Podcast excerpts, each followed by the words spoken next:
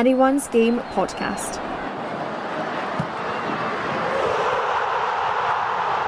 Following women's football. Hello, everyone. Welcome to the Anyone's Game podcast. I'm your host, Gordon McComb. In this episode, we'll take a look back at all the key events of the weekend's action, discuss the major talking points, and tell you about the biggest stories from Sunday. Joining me today is Robbie Hanratty. Hi, Gordon. Good to be here. Good to have you. Good to have you. Well, there was plenty of controversy this weekend. Partick Thistle manager Brian Graham and Celtic gaffer Fran Alonso had plenty of questions for the officials in their games at Petershill Park. Robbie, we'll start with Celtic, who already had Kelly Clark deputising when Glasgow City took the lead in their clash. Do you think there was a foul in the build-up? Yeah, I can understand Fran Alonso where he's coming from. There probably is a slight foul in that build-up to the goal, but it's one of those when emotions are heightened, you've lost your your third choice goalkeeper. You've already got Chloe Logan and Rachael Johnstone out injured. I think emotions are heated for Fran, and I wouldn't be happy with following the build up and obviously conceding a goal against your rivals. So much repercussions from that, as we're going to go on to speak about in terms of where they might finish this season. But I think going by just the whole season, there's always got to be decisions that don't make one manager happy or make the other one happy. Or as we figured out last week when the Boroughmuir Glasgow Women game, sometimes decisions that make both teams unhappy. So I think it's just the nature of the uh, way the season's going. But there's certainly question marks as well, not just for Fran Alonso, but but for uh, for Caitlin Hayes. She was the one uh, fouled in the build up to the first goal, but she could well have been off the pitch soon afterwards. There was a, a little kick out uh, in our ongoing battle between herself and uh, Ode Fulutudilu. A little kick out referee seems to spot it, seems to give the yellow card for it. I'll be honest, I think I've seen reds given for that and uh, given for those kind of actions. Uh, and uh, I'll be honest, at the time when I watched it happen live, I, I, I was of a similar vein that I, I, was expecting Caitlin Hayes to, to have to take a walk and for Celtic to be down to 10 and things be even more difficult for them. That's what I mean, Gordon. Decisions might go your way one minute where you're not getting sent off because we've all seen retaliations similar to that, or even less than that, end up in a red if you even show that intent to uh, kick out an opponent. So I think probably did get away lightly with just a booking from the referee. But then, like, Fran was unhappy with one thing, but he's got to count himself lucky that he had 11 players on the park. So it's probably a double edged sword in that aspect. But I totally do think you're walking a tightrope when you're lashing out an opponent. Well, for Partick in the earlier game, they had double trouble with the referees, first disallowing a goal for the hosts, then permitting another for visitors Aberdeen. The decisions have had a profound impact on the result of that game. Partick lost 2 1 in the end. Should we perhaps have had a different outcome, Robbie? Coming from the Aberdeen camp, it seemed like one of those smash and grab sort of results. Didn't play the best. You can't you look at that, the pass back, which came to Karen McBeauty's opener. You can't really argue with that. I think the referee did get that spot on because the goalkeeper Meach has got both hands on the ball. Probably a bit naive from the young goalkeeper. Didn't really know why he should pick that up, but it's one of those. They took that opportunity, but then, as you say, had a goal disallowed. Could have that been allowed if you go into lead or two goal lead or whatever? Would Aberdeen come back? It's a lot of ifs and buts, and I think it's. I say this in the men's game a lot in terms of until you've got uh, video assistant referees, you don't know. We could talk about these for days, and it's one of those that until someone really identifies it or does something about it, I really don't know. But I understand Brian Graham's frustration completely. What do you think? Well, as you say, his initial complaints about not going 2 0 up from, from where we were standing Sportscene, unfortunately, their footage they don't get from just from where the camera position, they don't get a good look at exactly what happens. Um, it's why they don't use a replay because there's no other camera to kind of get give you a better picture of what happens. But from from what I saw, and uh, Dylan Murdoch, who was there with me as well, will probably attest to, to, something similar. Is there was an expectation from both of us that it would be disallowed. That that Micha got you know two hands on the ball, albeit you know just about. It was an absolute scrabble in the six yard box. I think she does just enough to get two hands on it before it's prodded home. I would would also follow that with, with Brian's not got the best view of it either, uh, given his position. So it's it's one that you know we'll never really know without someone fan footage or or something of the like if someone's picked up that way. The second big uh, moment of contention, I didn't see much uh, initially in Aberdeen's equaliser, uh, but looking back, yeah, uh, Bayley Hutchison does put two hands in the back of Rosie Slater, and uh, look, it would be a soft free kick. I think it, to give it the other way, uh, but in the context of, of scoring the equaliser, given what had already happened, yeah, I think Brian's perhaps got more to complain about for the way Aberdeen came back level. There was uh, neither side have mentioned it, which makes me think. Uh, I'm watching Sportscene back. There was no talk of it. Makes me think um, both Dylan and I were wrong with this at the time that it happened. But there was expectations from us, and uh, even Bayley when we were speaking to her after the game the second was going to get chalked off for Aberdeen. The cutback just just finds Hutchison in, in plenty of space. Uh, and we had question marks of whether or not she was in an offside position when the ball was played. Uh, clearly, nothing for the assistant referee. Um, but, but like I say, there was more than a couple of us confused as to why that one was allowed. Um, but Partick didn't make a, too much noise about that one, so uh, perhaps it was onside, and we've just seen that one poorly. It's funny you say that. It shows different perspectives, Gordon. Because when I was watching back that equaliser from Aberdeen, I thought it was superb. It was superb play from the back and then to play the ball through to Hutchison. I just thought it was great strength from the um, Aberdeen's number 10. I didn't really see it as a foul, but I understand where you're going to complain and say, oh, well, it was barged out the way. But I thought it was very good instincts from striker to hold the ball up, nudge your defender out the way, and then obviously score. But it's it's one of those that depends what side you're on. You've got to see it completely differently, are you? And then the the winner, I'll have to watch that again. Now you mentioned offside, I, I, she was in freedoms of space at the back post when it was put through, but wasn't aware it would be offside. But if you, if you in view at the game, you and Dylan were there thinking it's offside, maybe it was. But at the end of the day, Aberdeen were the ones that got the three points and a vital three points to put end to two defeats prior to that. For all of you listening, if you agree with allowing Glasgow City's first, you're probably agreeing with Aberdeen's first as well, given there's similar type of fouls. There's a little bit of give between both players across the tussle, and then you know it's just the attacker that gets the better of it. Yeah, I think uh, plenty of contention, but I think for a lot of people, it's going to be you're in you're definitely in one camp for almost all the decisions, or you're definitely in another camp uh, for the others. But there is one more game that I, I picked up something on that I thought was perhaps interesting, and, and, the referee perhaps got something a little bit wrong, and that was in the Hibs Motherwell game. Um, I've got to be honest. I think the the decision to give a penalty um, that lets the home side go four up seemed harsh in the extreme. I am probably coloured slightly by the fact of the knowing what the end result is when I watch the highlights back. But where do you stand on it, Robbie? I don't like to call players out for it, but I thought it was a, I thought it was outrageous from Mickey McAlonie like it's a minimal, very minimal contact and goes down. In my in my eyes, very theatrical and wins a penalty. And if I was you've already three 0 down, it's not going your way at Motherwell. To then referee points to spot for something like that because you see the Motherwell defender like standing there pretty helpless, being like, "I didn't touch her," and I, I don't, I wouldn't accuse anyone of deliberately trying to win a penalty, but it didn't sit right with me at all. Watching that back at a few angles and a few times, what do you think? Yeah, well, like you say, I think uh, is it speed? If there is contact, it, it, it, would make sense for the Hibs attacker to go down in, in that way.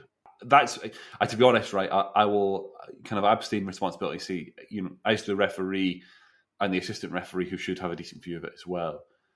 The two of you should be able to come up with with the right decision. And like I say, in my mind, the right decision was not awarding the penalty at that point because um, I don't I don't know if there was enough contact to merit a foul. And I'm always a bit nervous with with challenges like that because the attacker, the defender, you know, is trying to get out of the way really and trying to get into a better position to defend space rather than make a challenge. So you know when you catch your if you're a forward and you've caught your back heel against the defender's shin, where there's no attempt at a challenge being made. It, you know, it's it's uh, something that doesn't sit well with me in terms of, of then awarding a foul because of it because it's so unintentional as to look ludicrous in instances like this one. I think I think you hit the nail on the head there, Gordon. And it's one of those when you're ready when the game's if it's if it's a game tight, I think it can matter more like these penalty decisions. But when it's when it's like three 0 and then that's what make it four, it's like I've seen players plenty of times booked for diving in that sort of situation and see it at the weekend in other games. So it's one of those that I don't. I'm not saying oh Mickey McAlonie or oh, should dive or anything, but it was just one of those that I thought was harsh on Motherwell, and we all seen then scoreline. It didn't really contribute well to the cause, and the end of the day, that's four defeats in a row for Motherwell. I don't. I'm not saying that pen to Hibs would have changed anything, but it's not ideal.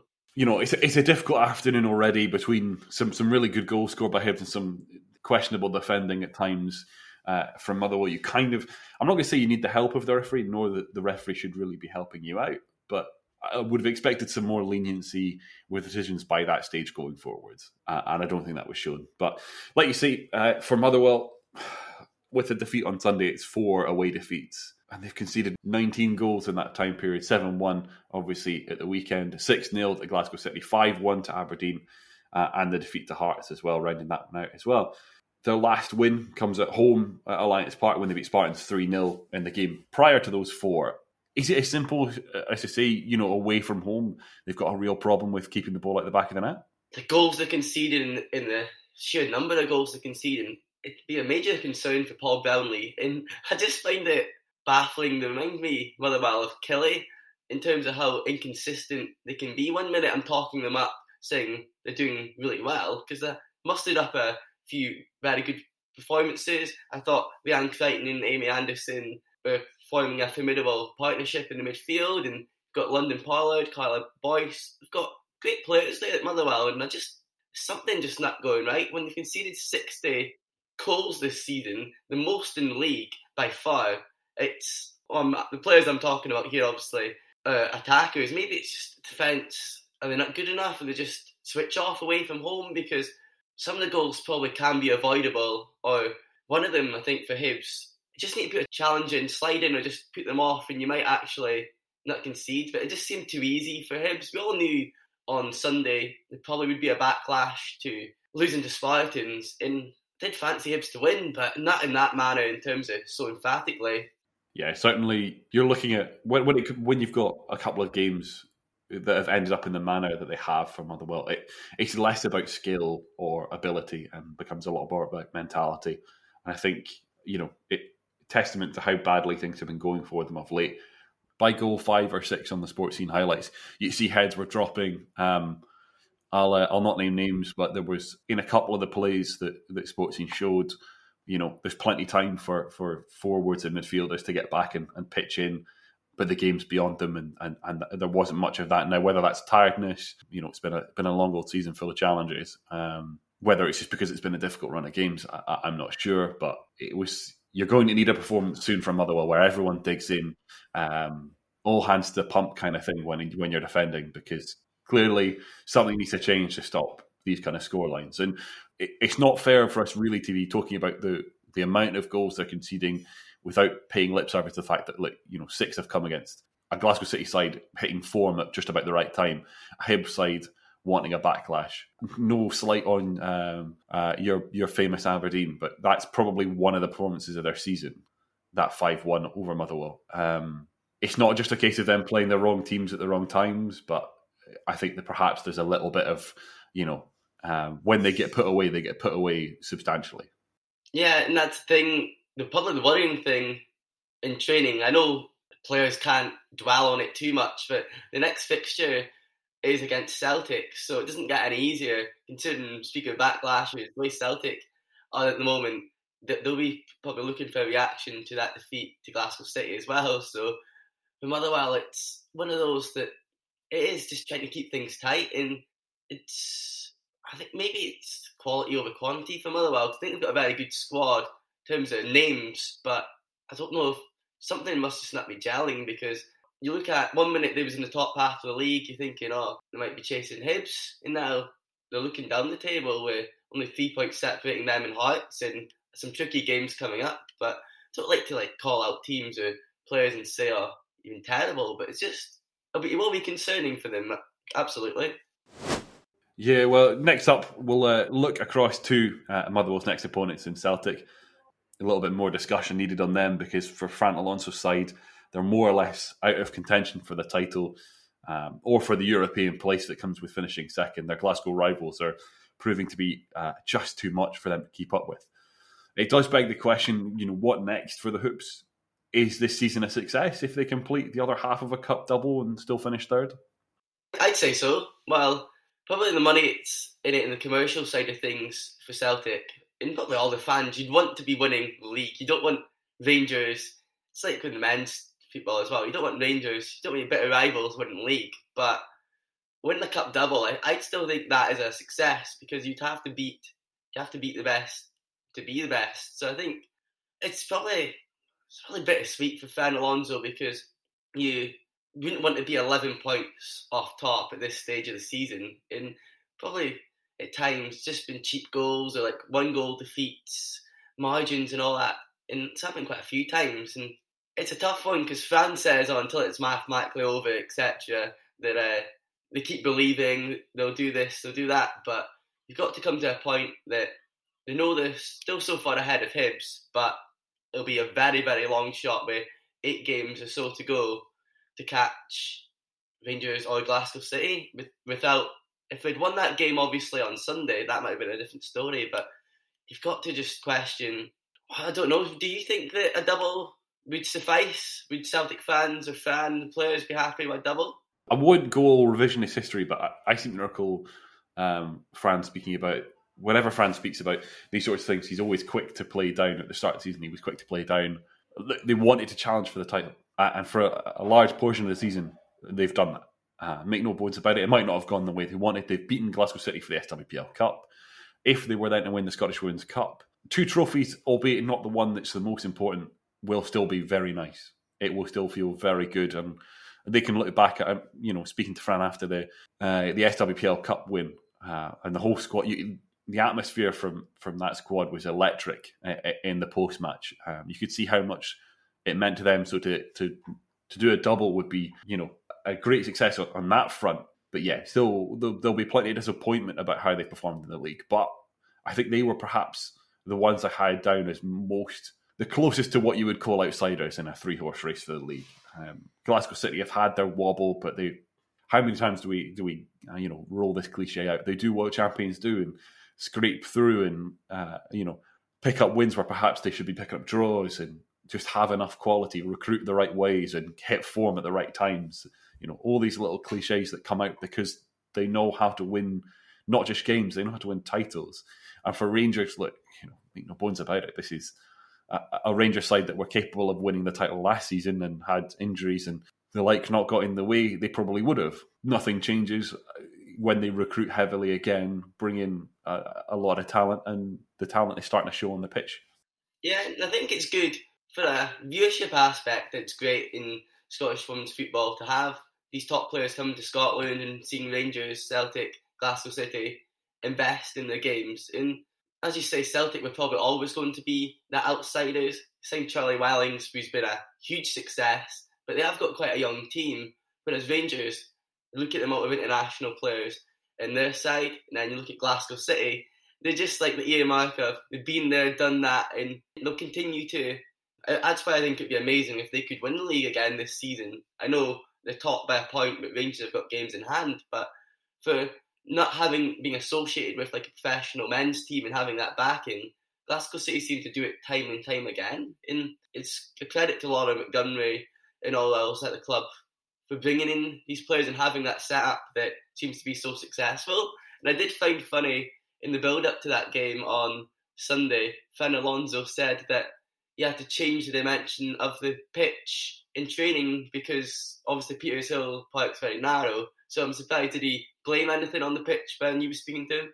It did come up in conversation. It did come up in conversation. Only, only slightly. Understandably, there were other problems to deal with. He was much more unhappy, you know, as we've touched on already, that the scoring of the first goal and, and dealing with the uh, the goalkeeping situation. And just just on that, just a little segue uh, detour on that one.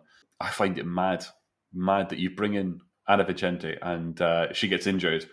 Um, and we're speaking after the game, and they've had to the manner in which they've had to bring Anna in, and they're going to have to do that again because there's no emergency loans procedure or anything like that for Celtic. So uh, a club is is strongly having to think about you know who plays in goal as an outfielder in the next match if we can't find someone if we can't find someone of sufficient quality that's you know that's worth bringing to the club to play in goal so that's that's uh, probably there's a few things that are, are, now much more of a concern than, than the size of Petershill Park for for France. That, that's no disrespect to. I seen Kelly Clark said to Dylan um, and yourself about she doesn't mind if she has to go in goals again and be a makeshift goalkeeper and all that. And that's credit. She says, I'll do what I need to do for the club. And we all know how passionate she is for Celtic. She got a Scotland call up recently. But club like Celtic, it's, yeah, as you say, it's just mental to see them in that situation. And you talk about your for- fortunes not going your way. That, that just sums up when 12 minutes into a game, you emergency, well, third choice goalkeeper, placement goalkeeper basically is injured, and then you're like, what, what do I do? Like you look at earlier in the season, um, Partick Thistle had to play an outfield goalkeeper in goals for quite a few games as well, so it's not uncommon for that to happen in the rest of PL. But for a club like Celtic, it's it's it's crazy to be honest, and it'll be one that Fred will be scratching his head about trying to work out what he does for the games coming. And maybe, maybe that's a chance for Motherwell to get some points on board for playing Celtic without a recognised goalkeeper. Yeah, I'm sure that's not the way you, you want to earn points, but it's perhaps um, however it comes, you'll take it kind of thing. But yeah, like I say, question marks uh, over the rules that are in place that have now had two, like say, two teams playing without a recognised goalkeeper and, and not just a, a recognised goalkeeper. I mean someone who's trained this season as goalkeeper, apart from having to train because you're preparing for a game where you know you're playing because there's no one else. Um, that that seems, I'll be honest, that seems farcical. Farcical that you're asking outfield players to play goals because you don't have a, a rule set up in a manner to to accommodate that. We're going to move on to some discussions about some of the other title races you've heard already about the SWPL. One title race down to two challengers. Celtic mathematically incapable of taking top spot, but still have a chance of the European spots with second mathematically. Realistically, though, yeah, your SWPL one title race down to two challengers. The SWPL two title race, well, um, signed, steel delivered by Dundee United, 20 points clear, and uh, really only one option there. Which means we're looking down to tier three in the SWF Championship South, could well go down to the wire. Uh, Rossvale sit top currently with Gartcairn three points behind and a game in hand. Uh, they've got little breathing room but perhaps just enough. Behind them, Renfrew and Livingston come next on the 39 points, followed by Edinburgh City on 37. But like Gartcairn, Livingston and Edinburgh City have a game in hand and plenty of ground to make up. We've reached the uh, the business end of the season now, haven't we, Robbie? Absolutely, and I think it's exciting. We've said this for a few weeks now in a resident lower league reporter, Peter Quinn. He, he talks about it all the time. The SWF Championship itself is just so exciting because you just can't really predict who is going to be that team that is going to triumph and get promotion or get a playoff spot or whatever because so little points separate the sides and it's a case of who can hold the nerve with only a few games to go. But it's one that it's a league that with the way the SWPL one is, yeah, you've got the Glasgow clubs still competing, but when you've got five or six teams all with a chance of winning the league, it's not common. I think it's it's good. It's good to see actually, and I'm pretty sure. I'm pretty sure everyone of that players and all those sides will be confident that they can be an SWPL two side next season. Yeah, you've certainly seen across the season a split develop in the Championship South between, I guess, it's really two tiers of teams within a league, uh, and at the top, it's been interesting to see that, that none of those teams have really been able to separate themselves out from each other. This, this is perhaps one of the biggest gaps we've had in a, in a good while, if memory serves properly, between top and, and, and, kind of middle order of the of the table. And even then, you've not got many games, you know, left in the season, and uh, to have such a short gap as well. It means that each game week takes on such a massive importance. It means there's always going to be a storyline for those looking to get across to a game that don't fancy going to an SWPL one or an SWPL two game, or if you're like me and try and do two at once uh, from one to t'other it's doable sometimes, uh, but there's certainly plenty of intrigue yet to come. It feels like a, a bit of a shootout. yeah, like I say, you would you would be backing one of Rossvale and Gartcairn to take the league, given where they are. The funny thing there is, you'd say Rossvale and Gartcairn, and rightly so, but if you look at Livingston, they've got like, even teams like Livingston, Edinburgh City, win your game in hand, you're getting because obviously some teams are on 16 games, some are on 17. Win your game in hand, you're right up there with Rossville, Rossvale, Gartcairn, Renfrew, and I just think it's always it'll come down to games against each other, but it's always you see it in football all the time. There's always a slip up or getting Man City or Man City drawing the other night when you don't expect it. So I, would say it's one I'll be keeping a very close eye on. It'll probably go down to the last day, which if it does, we'll need to be helicopter Sunday and we'll need to get everyone out to each of the places. Yeah, like I say, we'll switch back to SWPL two just for a second, just to say massive credit to Dundee United because you're, you're you know, like I say, it, it's uh, it's ridiculous how how strong a side uh, they look um, in that league, and the most teams that have come up from the SWPL two, Hamilton probably the ones having having the worst time of it at the moment. But if you're looking at your Aberdeens, your Partick Thistles, you Dundee United have got to look at coming up and, and feeling reasonably confident that they can mix it with a you know a good chunk of the league. Yeah, I, I think Dundee United I backed them to win the league, and I've had that feeling for a while that if they if they go up, which they are going to go up, but I think they're not just going to like be one of those sides that, unfortunate to Hamilton, that you're getting beat most weeks. I think Dundee United can be a force, and you look at Aberdeen, they've won seven, almost half of the games this season, and fighting for the top half spot. And I think Dundee United could do the exact same. Players like Danny McGinley, absolutely fantastic player. You've got like Megan Burns, you've got Cassie Calper. They've got players that have played in top flight or played experienced pros. And I think uh, all I can say is 18 games and no losses this season, only 14 goals conceded. It's incredible, really. And that's a 20 point gap between them and Glasgow Girls. So shows consistency has just been so key for Dundee United and it's been there. And well done.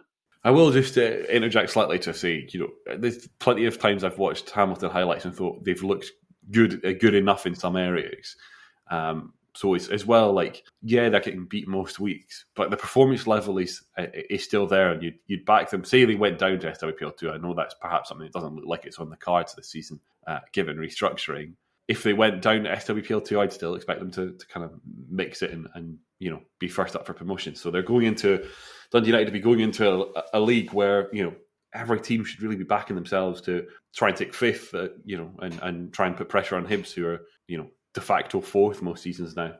Very true, and I think that's a good point with league restructuring. It's good to see teams like Dundee United and obviously Aberdeen. I was back to back promotions after two relegations, so it's good to see these big clubs as such. Where women's side's going to be in the top flight, and it makes it more exciting. And hopefully, we've seen Hibs are going to be playing Easter Road in a couple of weeks' time. Aberdeen are playing Rangers at Pittodrie, and there's obviously Celtic are playing at Parkhead. So for these teams, I wouldn't be surprised if Dundee United will do that next season, being in the top flight, and it gets that new generation of supporters and interest in one's game. And I guess Gordon, that's what we're all here to do: is give the one's game as much exposure as possible. Have you got any other topics you want to cover, Robbie? That's me done with my uh, my list of, of things I had coming into this. Obviously, last week on I Know Best, a podcast, we had Lucy Ronald and Cara Henderson from Glasgow Girls and Women on the show. In the weekend, it was two all draw with Kilmarnock. Do you feel, because I backed Kilmarnock to finish second this season in the SWPL2, do you feel now the eight points off Glasgow Girls and Women, obviously a game in hand, they have came into form where I'm beating the last four games, Killie, I must say. But do you think it's be too late for them to put a charge for that second spot? I think they'd be feeling a lot more comfortable had they taken all three.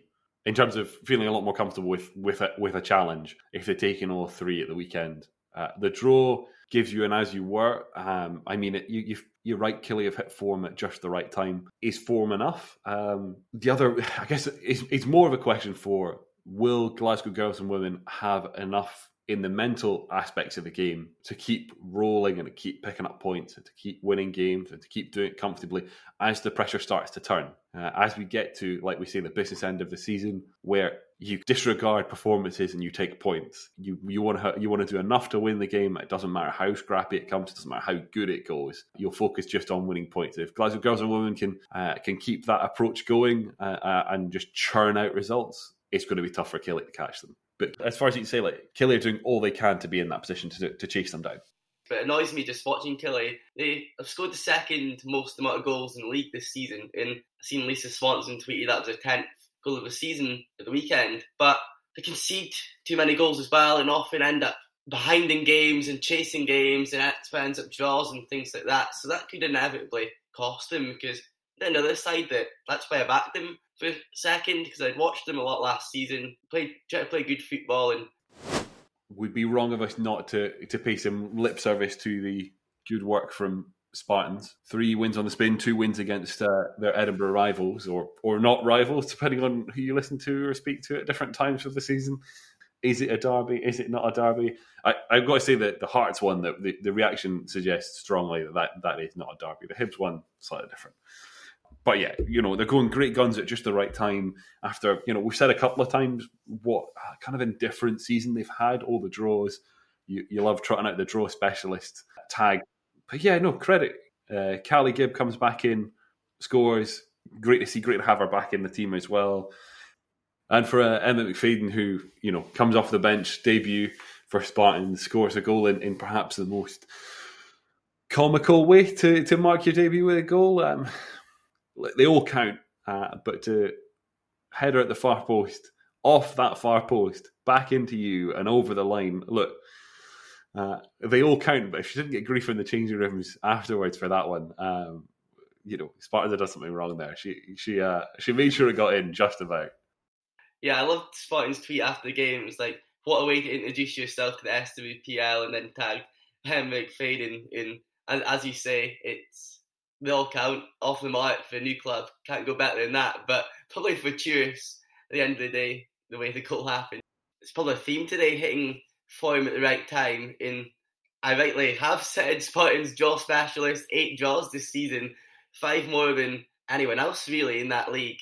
But they're turning these draws into wins now, and that wasn't that was emphatic against Hearts. And it's funny, me and Andrew on Sunday's podcast were praising Eva Olid and Hearts and having a young squad, like a lot of 16, 17, 18 year olds. And that doesn't take away from that they're developing a lot of great players, but yeah, you do make a good point there. That looks like they'll be second bottom, and one team on the down, one team on the up, and Spartans are the one on the up. It's four games unbeaten as well, like a draw before that, three victories on the bounce, and yeah, they've got Rangers away next, but they've got to go into that confident. And you mentioned the Callie Gibb coming back. I think she's been a big miss and a very talented star Spartans have got there. Credit also needs to go to uh, Robin McCafferty, who not only was on the winning side at the weekend, two perfect scores, uh, all right but one in the anyone's game predictor. We were talking about title races um, a wee bit ago, and uh, well, look, there's not one in anyone's game prediction tables. There isn't one. Robin, you've gone full Dundee United. You're you're way ahead of the rest of us. Yeah, I know. Who, whose idea was it to uh, have a predictor this season? And I think we said football shirt of their choice for the winner. Hope Robin's picking an Aberdeen one, I tell you that. oh no! Oh no! Well, look, we've uh, we're pretty much out of time. In fact, we're we're way over what we should have been because we've been nattering on too much. But hopefully, there's been plenty uh, for you listening in to to think about, discuss with your friends, your family, whoever. Bother someone else. You know, badger them in uh, to joining us and talking about the SWPL. Uh, let us know what you think. Was Brian Graham right to be aggrieved about the decisions that didn't go his way? Ditto Fran Alonso. And much more importantly for Celtic fans, is your season a success? Is it a failure? Does it need to be a cup double to be a success? Or is third and one cup win enough for you? Motherwell, look, yeah, what, what's it going to take to turn the, the season around? And how harshly done by were you for that penalty? in the game at the weekend as well. It's been a difficult time. How are you feeling? How do you keep the spirits up heading in to play Celtic next? For anyone else that's, that's interested, not sure what game to go to, surely now you're more than interested in what's going on in the SWF Championship South. Plenty of teams with a chance of winning the league there. Uh, get across to some of those and uh, see what life is like, third tier of Scottish women's football. You can catch up with anyone's game on Twitter, on Instagram, and don't forget, obviously, we've got our main Substack page. If, if you're not already subscribed to that, it's free at the moment. Get subscribed to that, read up about what we're saying. You'll be kept up to date with when we put podcasts and the like out as well. So get following us and uh, get listening in. Let us know what you think. And so all that's left for me to do is to say thank you very much for joining me, Robbie. Yeah, thanks very much for having me. Great to chat about another week of Scottish women's football. You'll hear us all in the next one. Bye bye.